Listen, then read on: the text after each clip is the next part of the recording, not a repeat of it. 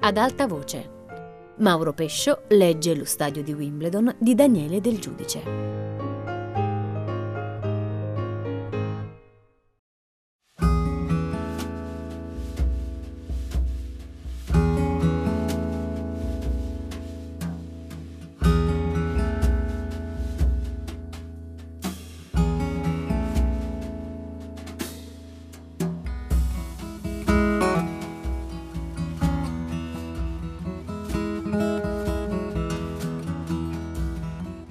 Anche se è stato un sonno breve, come questo di mezz'ora, dopo bisogna ricominciare tutto da capo.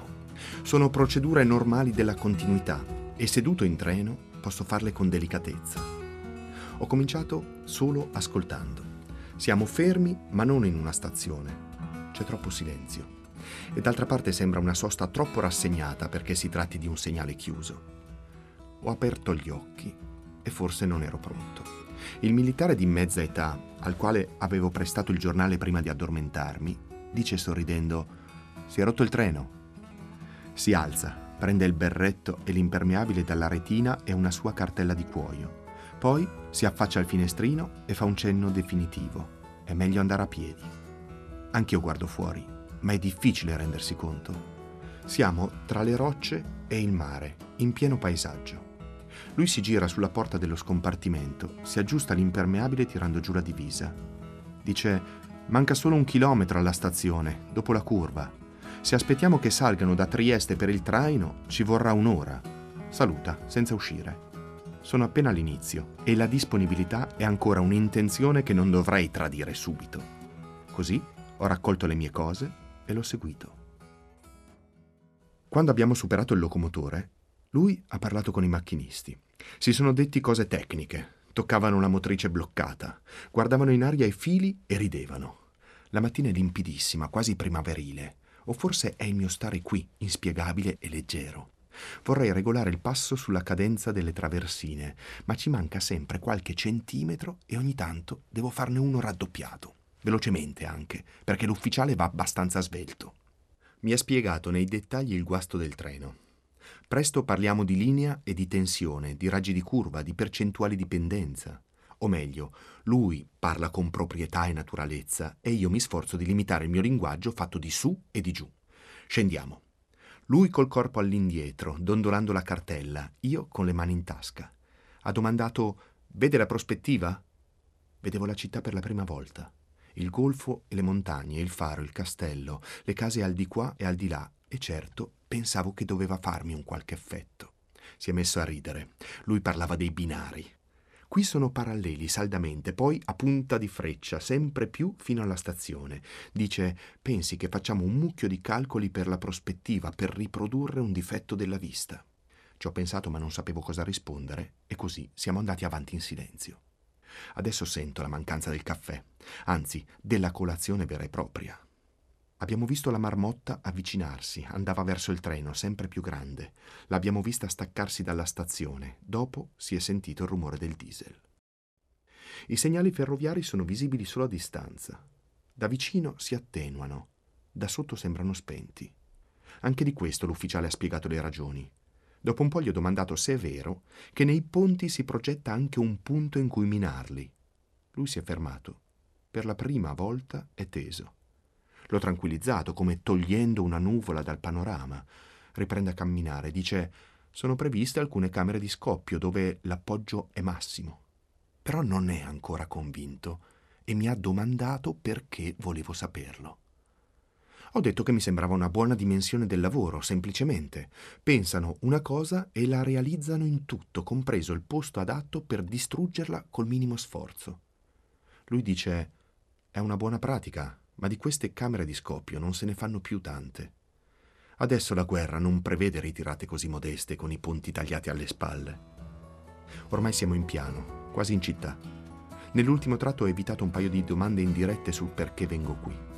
Non vorrei parlarne e in fondo non sono nemmeno arrivato. Invece i ponti sembra che lo interessino e anch'io non ho mai modo di discuterne.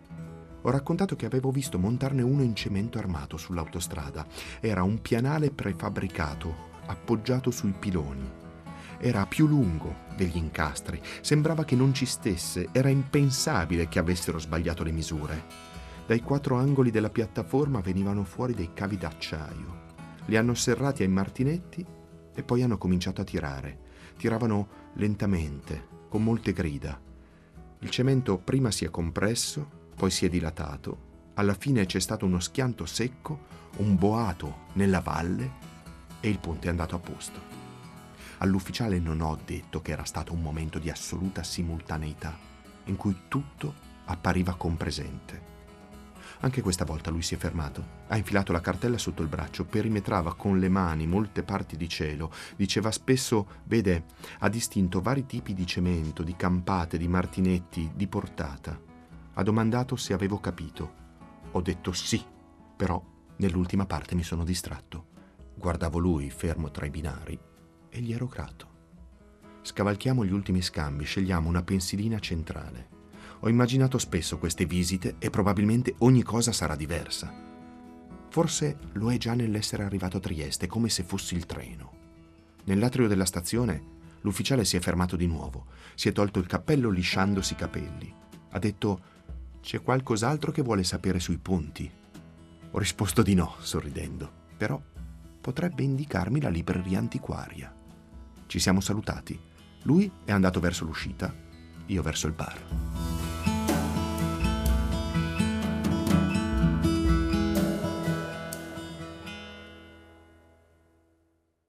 La libreria me l'aspettavo piccola, preziosità per pochi. È un monumento monumentale nella posizione e nell'ampiezza delle scaffalature, nelle rilegature in pelle, nell'atteggiamento di garbata e irremovibile custodia dell'uomo con gli occhiali, ben vestito. Il tono stesso con cui dice desidera impedisce di guardare. Bisogna chiedere e quando chiedo la risposta è negativa. No, i libri su Trieste o di Triestini sono i primi a sparire. Sembra che anche le persone in questo tempio abbiano un'ospitalità molto breve. Vorrei prendere tempo, dico, esiste un catalogo. Lui scuote la testa, fa un mezzo passo verso la porta. Dato che i titoli che cerco non ci sono, accenno genericamente all'argomento. Lui avanza ancora, dice No, niente, provi in una libreria di cose correnti. Con quel correnti si deve immaginare la miseria di libri contemporanei, di librerie senza storia un trovare facilmente, entrando, pagando, andando via. Man mano che lui viene avanti, io mi sposto di lato. Quando siamo quasi paralleli, ripiego su un'informazione stradale. Questa sì mi viene offerta con entusiasmo, con una minuzia topografica di piantine e numeri civici. Seguendo l'uomo per guardare le pagine gialle, capisco perché è legittima l'immagine del tempio. Dove eravamo, e più oltre non mi faceva andare, un vestibolo. Poi un pronao, da cui partono lateralmente due corridoi rivestiti di scaffalature. Più dentro ancora, proprio come in una celletta, la gigantografia di Umberto Saba, lassù, vecchissimo, minuto, vestito di nero, il passo deciso sospeso a metà, il bastone parallelo alla gamba slanciata in avanti. Lì sotto una donna con il grembiule azzurro agita un piumino. Non è questo che tradisce la sacralità del luogo, piuttosto certe scalfiture nel legno o i vuoti negli ultimi ripiani. C'è un colore complessivo di carta da pacchi e un odore equivalente. Mentre sto ancora guardando, l'uomo mi dà la mano. È una stretta alla quale manca la pressione di diverse dita. Fuori ho dato un'ultima occhiata ai pochi libri esposti con convinzione sullo sfondo di una tendina rossa plissettata, come nelle vetrine dei parrucchieri. Proseguo per strade dritte, secondo una pianta favorevole che permette di contare bene le traverse. Ho individuato una libreria corrente. In pratica sono entrato e uscito. Ne ho ricavato però un'ulteriore indicazione e ora la seguo scendendo verso il mare. È una giornata lucida, appena fredda. Solo la presenza del mare è strana, forse perché questa città non posso pensarla che da sud e mi disorienta la posizione del sole rispetto all'acqua e il tipo di luce e di colore. O forse perché sono abituato ai mari che scorrono in modo tangenziale, non che cominciano come qui. Adesso sono in un'altra libreria. Un'impressione complessiva di remainders, parecchi libri, senza alcun sussiego. Anche il libraio, con la sua complessione massiccia e un maglione a V sopra un altro a girocollo, sembra piuttosto un venditore di armi. Molte giacenze, sono queste il vero eroismo di un libraio, collane intere, non antiche, ma vecchie. Gli ho chiesto due titoli. Lui si è arrampicato verso un piano superiore al quale, nonostante la familiarità dell'ambiente, non posso essere ammesso. Dopo un po' ridiscende col libro di una trentina d'anni fa. Sulla copertina c'è una fotografia dell'autore, come colorata a mano. Biondo, con i capelli lisci tirati all'indietro, gli occhiali e la cravatta e sul collo una ruga circolare. Col libraio ci accordiamo su un prezzo convenzionale, comunque meno di un libro di oggi. Mi sono avvicinato a un reparto con la targhetta Trieste. Non c'è la rivista con l'articolo della scrittrice, ma un suo libro di saggi, e l'articolo è lì dentro. Il libraio si è messo a lavare il pavimento. Gli ho mostrato il libro dal suo verso, battendo l'indice sul nome. Dico, è ancora viva? Lui si è sollevato dallo spazzolone, dà un'occhiata alla copertina, poi dice, sì, credo di sì. È ai cronici, qualcuno va a trovarla. Avrei voglia di guardare uno ad uno i libri, certe collane che mi mancano da sempre, certi titoli che provo a chiedere in ogni città, in ogni libreria. Ci provo anche qui. Lui storce la bocca, dice no, quelli no. E perché? Dice che in questa città, per le diverse lingue e i molti mestieri e le poche librerie, bisogna tenere tutto, dal manuale tecnico alla letteratura. Ma anche il tutto, probabilmente, avrà il suo limite.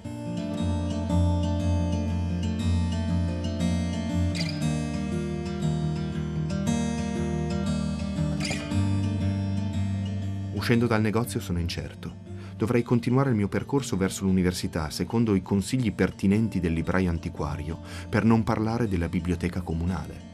Ma è un momento in cui sento maggiormente la tentazione di perdermi, di vagare. Forse non c'è un percorso, ma solo un'intermittenza tra la probabilità e l'improbabilità. È come se ogni spostamento lo decidessi lì per lì per vedere dove porta e questa scoperta poi non fosse altro che l'inizio che cercavo.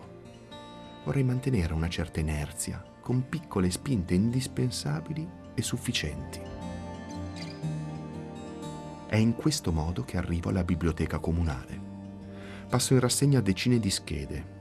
Ogni tanto le faccio scorrere veloci col pollice sul bordo e la calligrafia si mette in movimento. Poi comincia a tirare fuori i cassettini e a portarli al tavolo, tra due ragazze. Dalle schede ci si può fare un'idea della storia della città. Alcuni titoli settecenteschi mi incuriosiscono. Il viaggio parallelo del libro e della vita, oppure di come un luogo vecchio invecchi lo scrittore. Ma quanto posso perdermi e quanto posso deviare?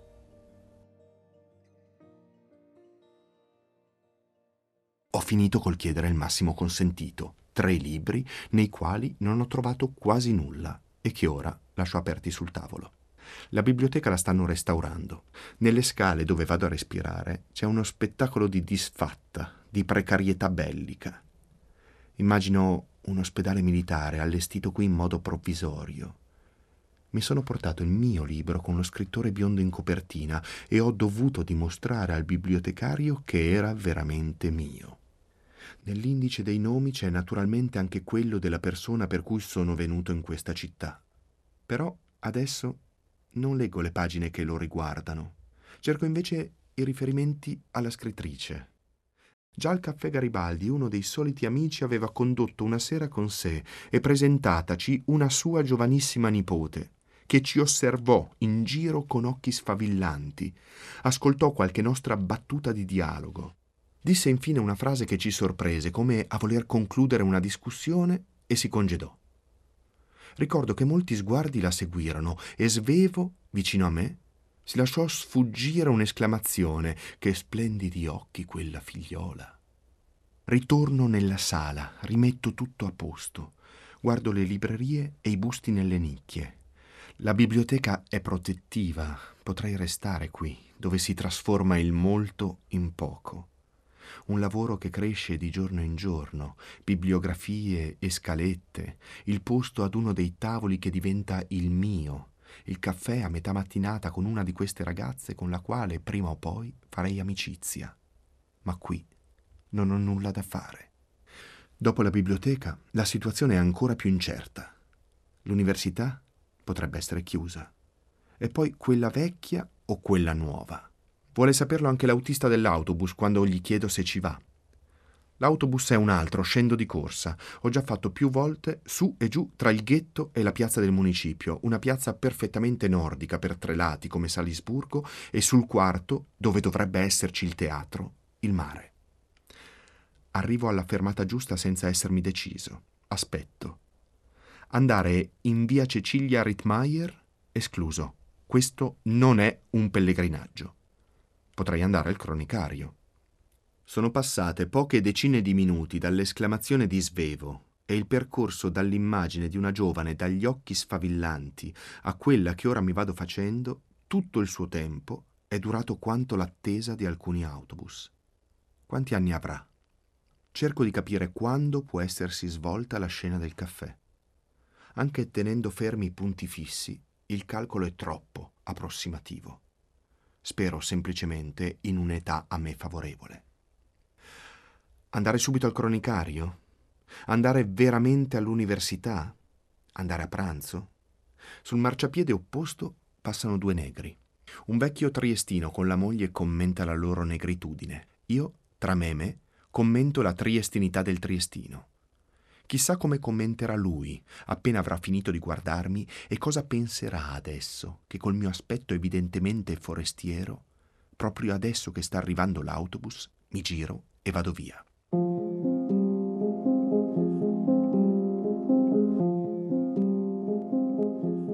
Comincio a perdere quota lentamente, ripercorrendo le stesse strade che ho già fatto, riattraversando la grande piazza col suo lato incoerente, dalla parte dove non guardo.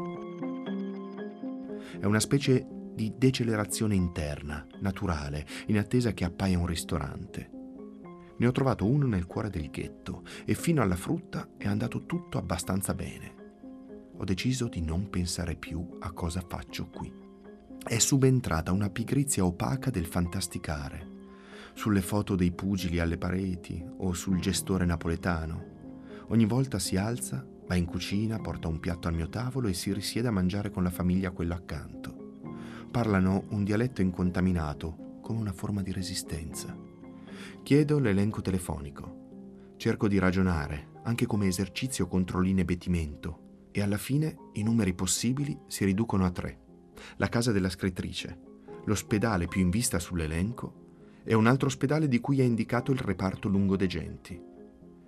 Il primo non risponde, il secondo non sa, il terzo è quello giusto. Chiedo a che ora posso andare. All'altro capo c'è un momento di perplessità. Sarebbe alle 5. Ho immaginato altre due ore così, ho detto non posso venire adesso. La voce maschile risponde ma sì, venga quando vuole, sembrava piuttosto permissivo, quasi incoraggiante. Forse il problema non è l'affollamento delle visite. Adesso cammino veloce. Ho preso un taxi, ho dato all'uomo l'indirizzo, usciamo dal centro. L'ospedale è su una collina, al limite della città. Non è un corpo unico, ma diverse villette in salita con giardini e ortensie. Il tassista ha insistito per arrivare fino al padiglione ho calcolato per l'ultima volta l'età della donna e del resto è l'ultima volta che posso immaginarla. La palazzina è silenziosa, una piccola rampa di scale. All'ammezzato mi richiudo alle spalle una porta a vetri. C'è un lungo corridoio verdolino con una luce nordica e pomeridiana. Qui sì, qualcosa di austro-ungarico. E ancora una volta, non so perché, immagini di guerra. Nessun infermiere, Soltanto, in fondo al corridoio, un vecchio in pigiama che struscia i piedi camminando accosto al muro. Per guardarmi si è voltato lentamente con tutto il corpo, come se gli fosse impossibile una rotazione parziale e disarticolata. Ho imboccato la prima porta tra lui e me. Una cucina.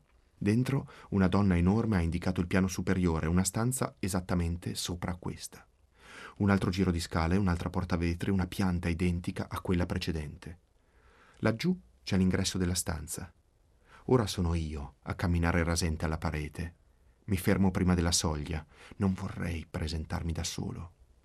Se la disposizione del piano è la stessa, Troverò facilmente l'infermeria. Faccio per voltarmi. Alle spalle arriva un infermiere, un ragazzo coi capelli lunghi e gli zatteroni bianchi. Dice che ho parlato con lui al telefono. Sto per rallegrarmi, ma mi spinge nella stanza. È grande, luminosa, un labirinto rado di paraventi. Il letto è il primo a sinistra, quasi a ridosso della porta. La donna è di un'esilità sorprendente. Dico sottovoce al ragazzo, ma non si stancherà a parlare? Lui risponde forte, come se lei non ci fosse. Scherza, le fa bene, parli più che può. È arrivata un'infermiera di mezza età e col ragazzo si danno da fare attorno al letto e alla donna. Le ravviano i capelli, la sistemano più su, portano via una tazza. Dicono ci sono visite. Lei risponde ah, sì, sì. Finalmente mi sono presentato. Le ho detto da dove vengo e di chi vorrei parlare. Questo nome l'ha sorpresa. Lo ha ripetuto quasi gridando, ma non diretta a me, diretta agli infermieri. Loro hanno dondolato la testa di qua e di là e se ne sono andati. Stira le pieghe del lenzuolo con mani trasparenti, mi guarda come se ci conoscessimo bene. Dice: Posso offrirle qualcosa? Ho riflettuto, sembrava che alla domanda mancasse tutto il resto attorno. Però ho detto che avrei preso un caffè. Lei ha fatto segno di avvicinarmi. Tra poco passano con l'orzo. Lei vada in infermeria e si faccia dare il caffè vero. Di là, insieme al giovane e alla donna, c'è un'altra ragazza. Adesso è imbarazzante chiedere il caffè. Stanno tutti e tre attorno a un classificatore da ufficio. Guardano dentro una cartellina senza tirarla fuori del tutto. Leggono di sbieco e discutono. Quando mi hanno visto, hanno richiuso la cartella e il cassetto. Il ragazzo dice: Credevamo che morisse. Ora va meglio. Ho indicato la macchina del caffè sul fornello acceso. L'infermiera più anziana è venuta avanti. Ha detto: Quello è per noi, ma gliene daremo un po'. Tira fuori una tazzina dalla scatola, mostrandomela come se fosse nuova. La riempie. Si ferma con la tazzina in mano senza darmela. Dice: Adesso lei deve dirci se le poesie che la signora recita sono vere. Ho domandato che cosa voleva dire vere.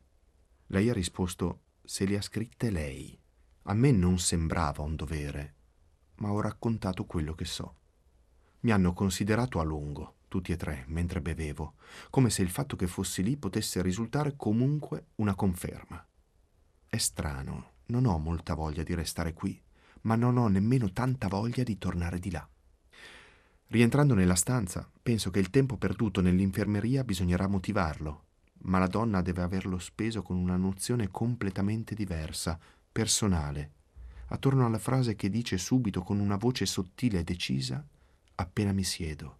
Io ero a un tavolino con un mio amico molto intelligente, un mostro di intelligenza. Tutto ad un tratto si alzano due ragazzi da un altro tavolo e vengono verso di noi. La ragazza dice Abbiamo sentito i vostri discorsi, ci interessano, possiamo sederci qui? Il suo amico si presenta, dice Roberto Baslen. Lo ha detto con un inchino, quasi da ridere.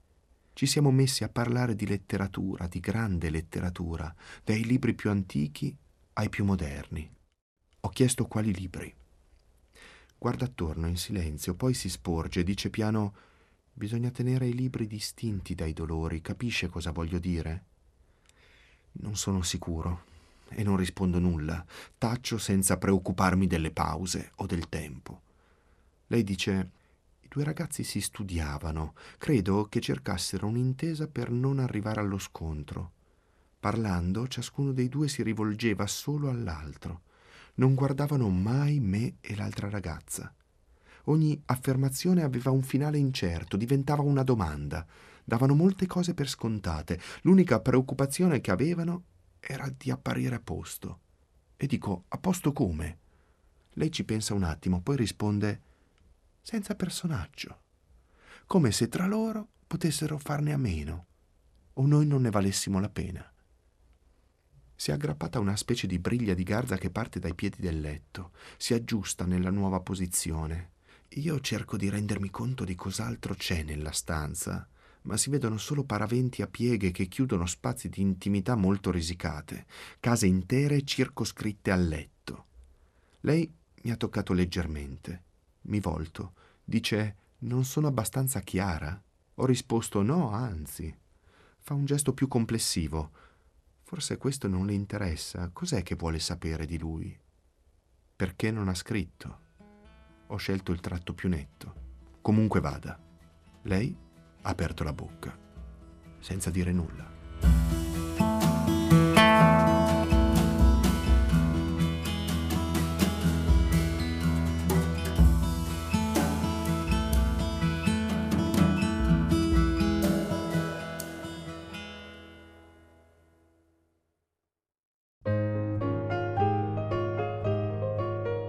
Mauro Pescio ha letto Lo stadio di Wimbledon di Daniele Del Giudice.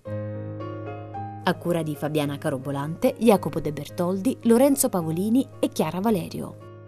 Regia di Luigi Iavarone. Tutte le puntate sul sito di Radio 3 e sull'app RaiPlay Radio. Ad alta voce è un programma Rai Radio 3.